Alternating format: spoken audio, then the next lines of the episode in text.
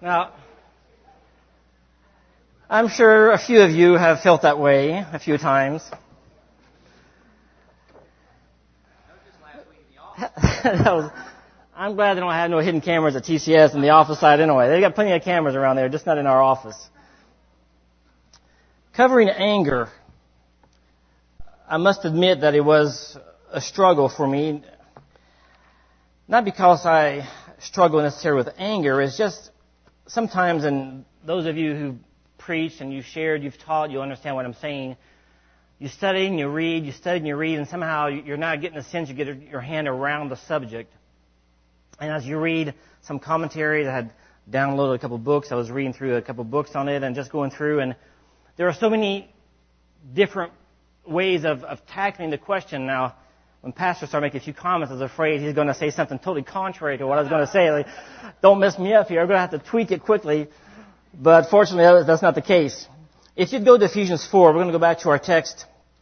Ephesians 4. I'm going to be very practical tonight. Take our Ephesians 4 passage uh, and look at what he says in verse 26 and bring us back into this context. Bring us back into our putting off and putting on.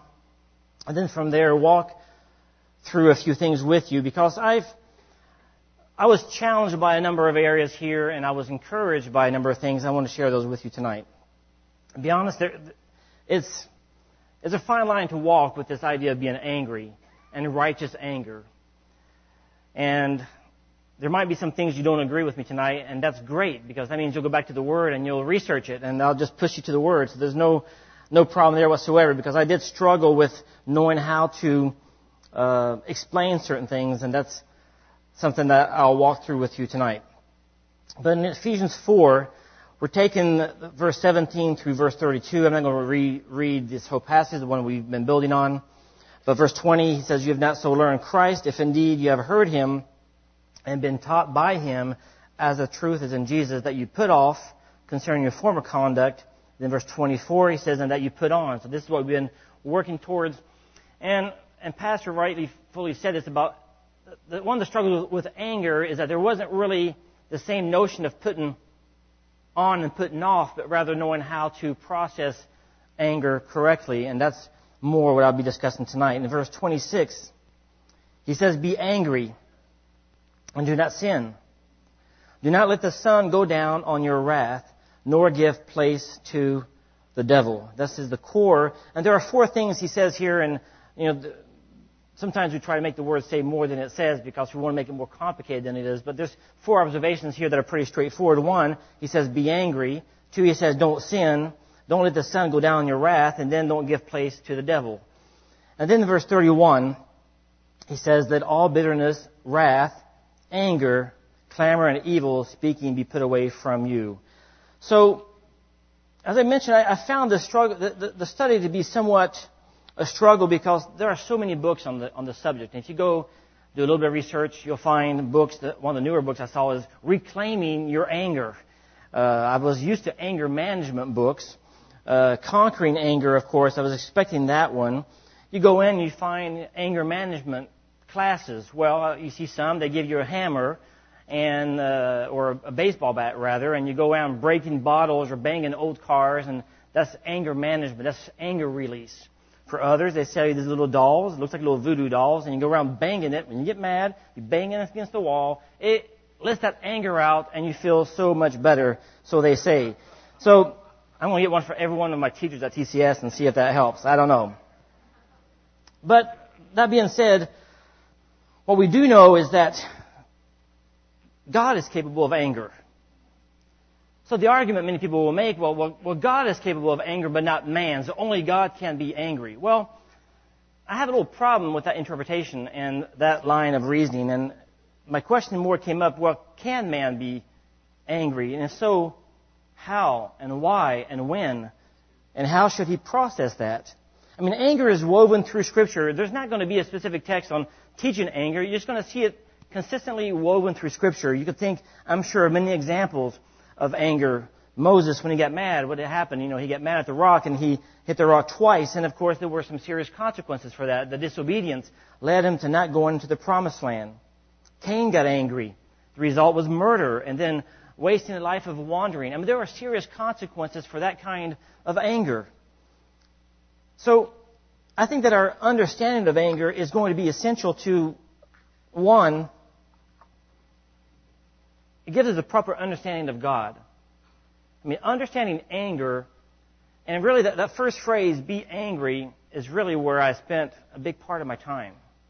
Because to understand what is God angry about, what is His wrath poured, how is His wrath poured out, and how does that affect my life, and is there a place for me to model that same kind of dislike? And I'll explain the definition in just a moment. But as you examine God, you understand that a holy and sinless wrath of God does have a place. He is a moral governor of the universe. He's sinless in his character. He's perfect in all of his ways. And because of his holiness, because of his justice, God is able to exercise wrath and anger with absolute perfection. Now, some might see a contradiction here. They say, well, how can a loving God be an angry God? How can a forgiving God be an angry God? How can a God who shows mercy and grace be a God of anger and wrath? Paul describes, he says, those who are unrepentant are storing up wrath for themselves in the day of wrath and revelation. There is going to be a, a day of wrath as well. So, if God gets angry, I do need to understand why he gets angry. And I guess my, the first part that really began to work in my mind and heart is, is this. What do we get angry about? I mean, the truth is, we get angry about a lot of things that we should never be angry about. But reversely as well, there are a lot of things that we're not getting angry about that we should be angry about. Because I've, one of my frustrations, and I, have shared this, and I didn't relate it to this anger issue, but I struggle at times encouraging our young people at, at the school to desire a passion for holiness. In other words, they live in such a culture today where sin is so pervasive, immorality is so pervasive, that they don't seem to react and respond anymore to sin the way they should. If you take anger in its most basic expression or a definition. Now, I say this because I guess I got a clicker somewhere, don't I? I probably should use it. Oh, it's somewhere down here. My notes say number two, which means I guess I should be flipping something here. I won't. I'll uh, that'd be bad, wouldn't it? Now's not the time. Of course, how can you speak on anger? Then your kids and your wife listening to you, watching you. That's not good. The basic at the core, and it, it's so funny. You, you go to like Vines to give you a definition. Anger, angry means to be angry. I'm like, okay. Can we elaborate? The most basic definition is to oppose something. In other words, you can oppose to varying degrees. There might be something where you just like, okay, I don't agree with that. They come to the point where you could strongly oppose and have strong emotions about it. But basically, anger at its core is to oppose. It's an internal disposition which steadfastly opposes someone or something. The two primary words that are used, and we find them both side by side in Ephesians 4:31, where it says, "Let all bitterness and wrath and anger," those two separate words are somewhat used interchangeably in the translations, but here there, there are two separate Greek words. The first one, the first one here we find seems to reference more of an outburst. The, mo, the, the word thumos, whereas here I give just three references and I underline these words to give you an idea of where this first word is being used. And again, it's to help me understand what are we talking about when we're talking about anger. I think the hard part for me is that anger is always negative. I mean, in my mind, everything, every time I think of anger, I think about revenge. I think about road rage. I think about all these other things. And I had to try to clear my mind of that and say, what does it at the essence mean? And then how does it play out? Well, the two different words that we find being used here, one is more of an outburst, and we see this in Luke 4:28, where he refers being uh, when they heard these things, they were filled with wrath. So it's like it's this quick anger that uh, came up. Uh, 2 Corinthians 12:20 he says, uh, lest lest there be an outburst of wrath. Galatians 5:20 again speaks of an outburst of wrath. So the first word seems to indicate more of an outburst, something that has not been built up. But the second word, the word orge, which is more a word means to teem, which is to become filled or overflowing or to swell. So the two different words that are usually translated anger or wrath, one gives the impression of something more of an outburst, and the other one something that swells up. And now you can understand what we're talking about here. Something like, okay, it's starting to work on you to where it comes out. One illustration was this fruit that you press and the juice pours out. Uh, that kind of, of anger. So when you look at those few examples, I saw, I, I gave a few here. Uh, for God did not appoint us to wrath, but to obtain salvation. Mark 3 verse 5, he says, And when he had looked around at them with anger, being grieved by the hardness of their heart. And then a little bit later on in Romans 5, he says, We shall be saved from wrath through him. So, a few times where he's using the term here, we have it, basically, it's when you oppose something, of course, it's an emotional expression of something that you're opposing. We know that God has a fixed, controlled, passionate feeling against sin. It's a, a strong indignation. This does put in perspective God's response to sin, where he says God is slow to anger. You just see this swelling up, this, this built up where he, he responds to anger uh, in a, and he thankfully, gratefully, he's slow to anger. So those four things, the first one is to be angry. And this is where many people are going to debate this one question. Can a believer, or should a believer, ever be angry? Remembering that we're talking about an emotional outburst or emotional opposition to something. How the anger expresses itself is, is one thing. Our flesh tends to want to respond in a sinful way.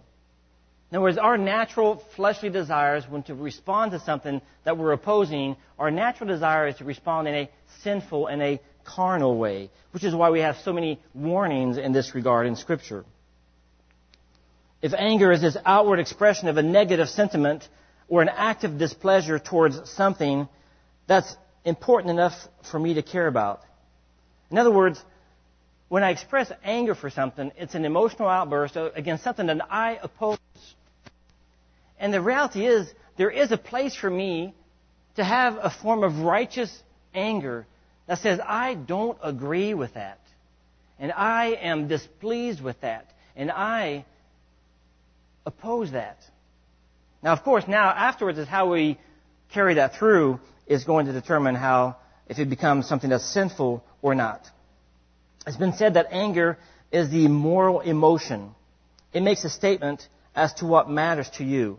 So every time a person expresses anger, they're proclaiming, they're letting me know what's important to them. Am I not called to hate those things that God hates?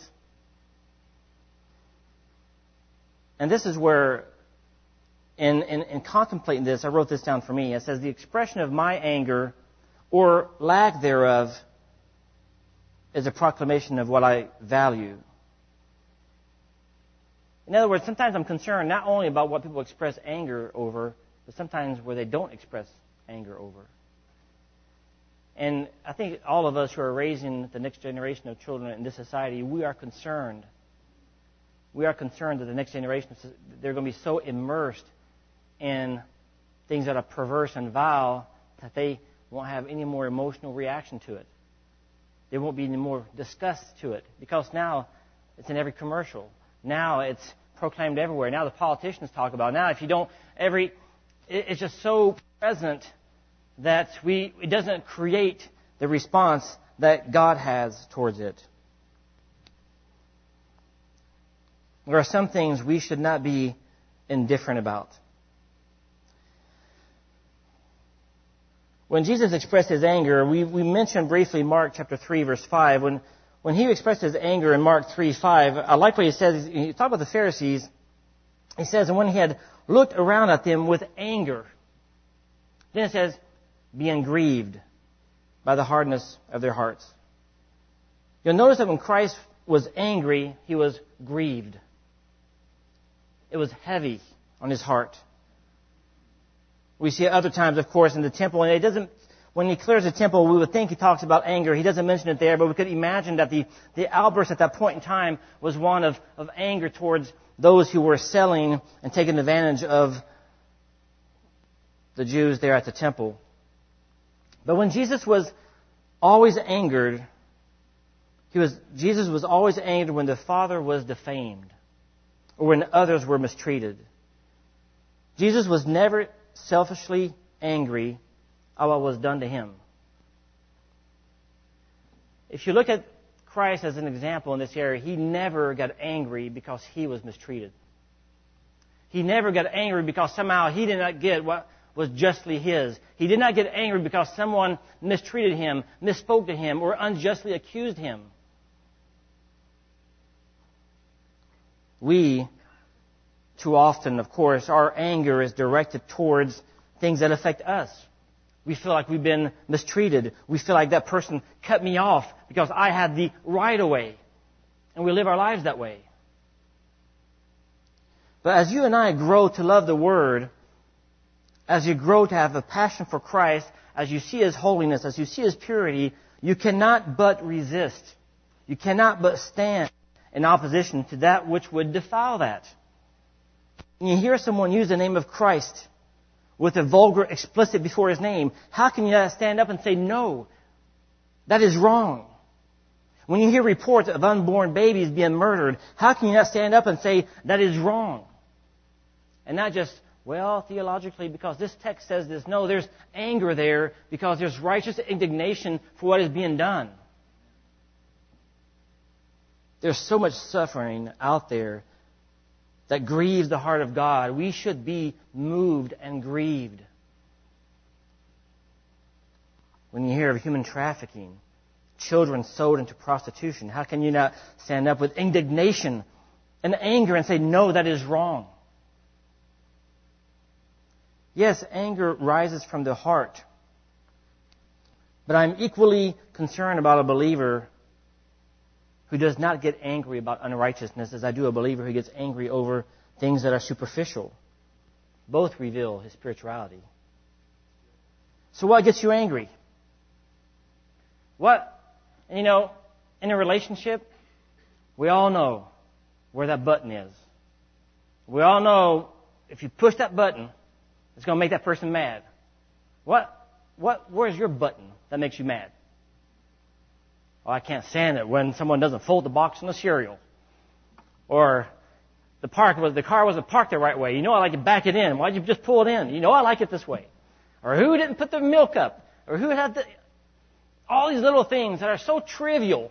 We attribute that to our we have this anger, this reaction. Now anger can go from varying degrees from being irritable to all the way, of course, exploding. What gets you angry? Do you get angry when you don't get your way? Now, I'm not talking to kids here. I'm talking to as adults, right? I, I understand we tell our kids this, but hey, we're, we're, we're right there. Do you get angry when you don't get the respect you believe you deserve? You feel ignored? Do you, do you get angry because you're impatient? I mean, clearly God's not working fast enough. How many times in Scripture we've seen man get ahead of himself because he was too impatient to let God do the work he is going to do. Do you get angry because you're fearful? Fearful about your health, retirement, job loss? If that's the case, then you need to confess that sin. Anger is so destructive. It's destructive to you. It's destructive to those around you. But there is a place and time for believers to stand in opposition to things that are unrighteous and unholy. We need to be strong in our conviction that these things, that we can stand up and, and voice our opposition in a holy and in a righteous anger. And I know just by saying that, it feels uncomfortable because we don't usually equate be angry. But there are times, I think, a place where the church needs to be heard. But then the second point he says, do not sin. Now we know God is good all the time. He's love, He's long suffering. And all of God's attributes remain true, even as He pours His righteous anger and wrath on man. But I put this one quote up here from John MacArthur. I liked his way of describing this. He says, anger that is sin is anger that is self-defensive and self-serving, that is resentful of what is done against oneself. It is the anger that leads to murder and to God's judgment. Anger that is selfish, undisciplined, and vindictive is sinful and has no place, even temporarily, in the Christian life. That first command, be angry but do not sin, is a strong statement as well. We shouldn't excuse anger. We shouldn't say that's, that's just who I am, or they made me do it. I mean, we hear that all day long from children, but we should not. We should confess anger that is unrighteous. He says this, but anger that is unselfish and is based on love for God and concern for others not only is permissible but commanded. He's the only one I think I've read that spoke so strongly this way because many, many I read continually repeat there's no place for man to ever be angry. He said genuine love cannot help being angered at that which injures the object of that love. See, if my pride gets in the way, then all my anger will be fueled by everyday frustrations. It will not be thy will be done, it's my will be done. We kid around with our kids sometimes. You know that song that was popular a few years back? It's all about you. Well, when we had a you know inner fighting with the kids, we would sing that song. It's all about you. No, you know it's not. But they got they understood pretty quickly what we were saying if I humble myself before God and His mercy and grace gets the final say in who I am, then my angers will be tempered by mercy and grace. My anger will pursue the welfare, the welfare of others. My anger considers and pursues the glory of God and not my own. You see, what we oppose and why we oppose it and how we oppose it has a lot to do with the essence will determine if we're dealing with righteous anger and indignation or sinful anger and carnal outburst. Righteous anger responds when you have when he says do not sin, many times proper anger will lead to proper results or proper actions. Righteous anger should be followed by righteous actions. So righteous anger responds to unfairness with mercy. Righteous anger responds to injustice with grace. Righteous anger responds to all forms of violent sin, and I develop an intolerance for sin. Righteous anger responds with a sense of burden, not hatred, not disdain. Righteous anger responds to my enemies with, yes, love. I learn to hate the sin, but I do learn to love the sinner. I know it seems kind of easy to say that. Hate the sin and love the sinner. But we should have a, right, a righteous indignation for sin and yet be able to, to turn to man and say, God loves you, and because He loves you, I love you.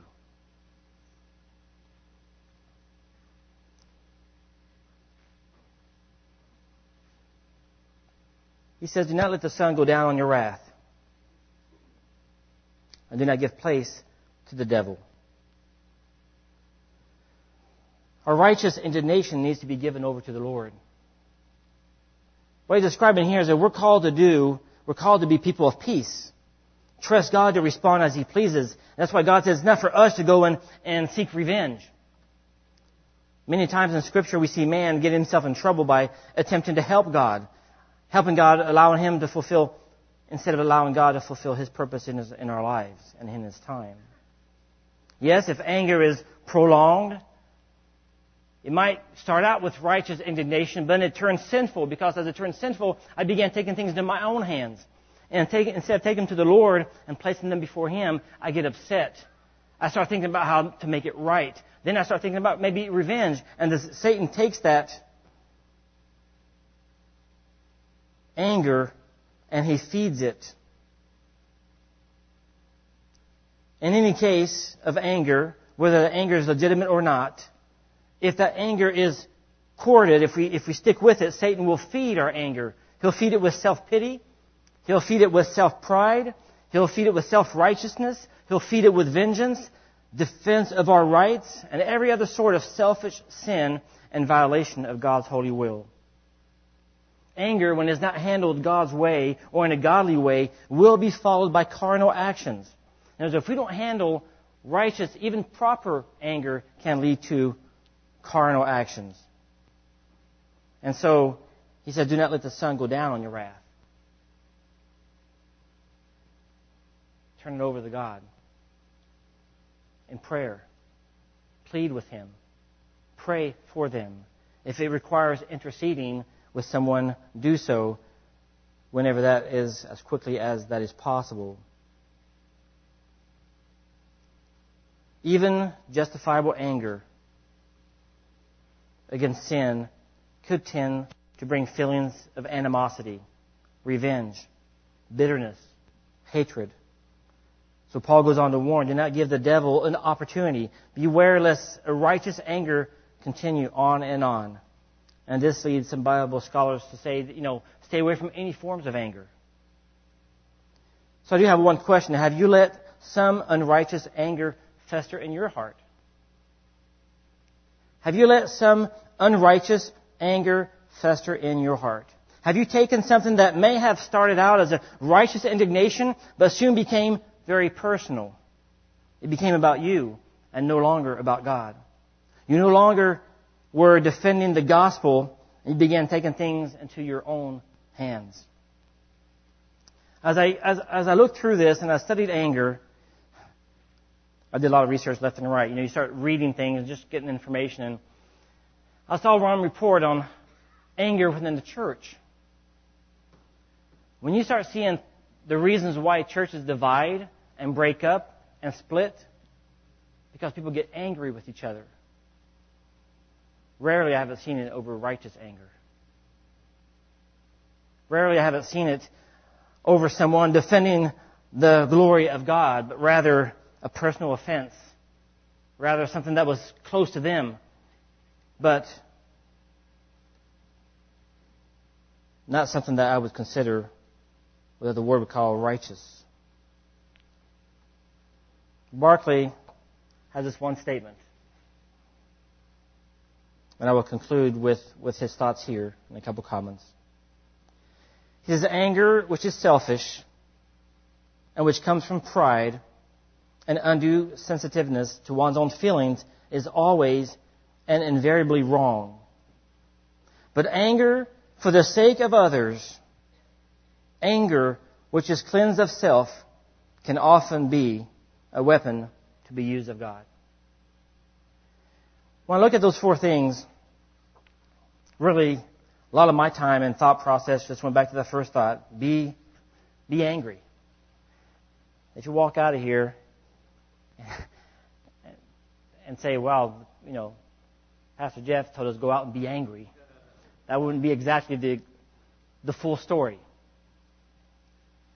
But I do believe we need to have righteous indignation. I think those things that offend God should offend us.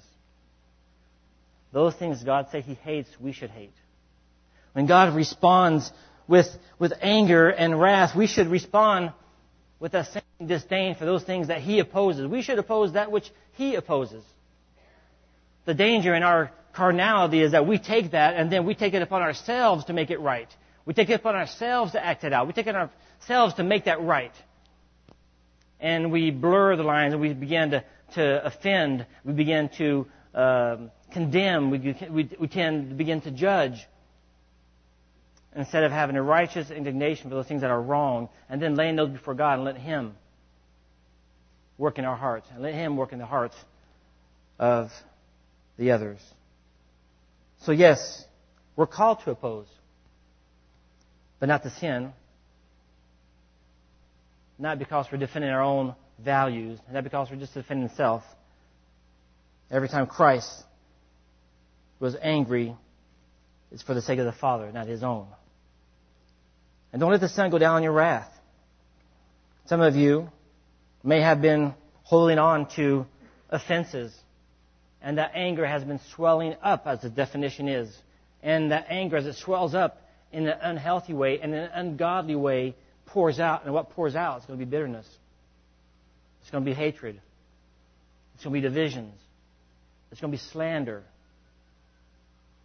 Instead of confessing that before God. And don't give a place to the devil to step in and intervene and divide and destroy. So, certainly, anger is a reality of mankind. If it weren't for anger, we wouldn't have our wars. If you look back at the First World War, some of the simple offenses, the battles, and thousands of men were lost over simple offenses, and, and someone got angry about it. Anger is destructive when it's not of God. It's not held or taken care of in a godly way. May God give us a desire to oppose those things which He opposes. But then not respond in a carnal way, but respond in, respond in a godly way. By being burdened. By being by having a desire to proclaim truth. By responding with love. And God can use that, as the last definition says, can often be a weapon to be used of God for His glory.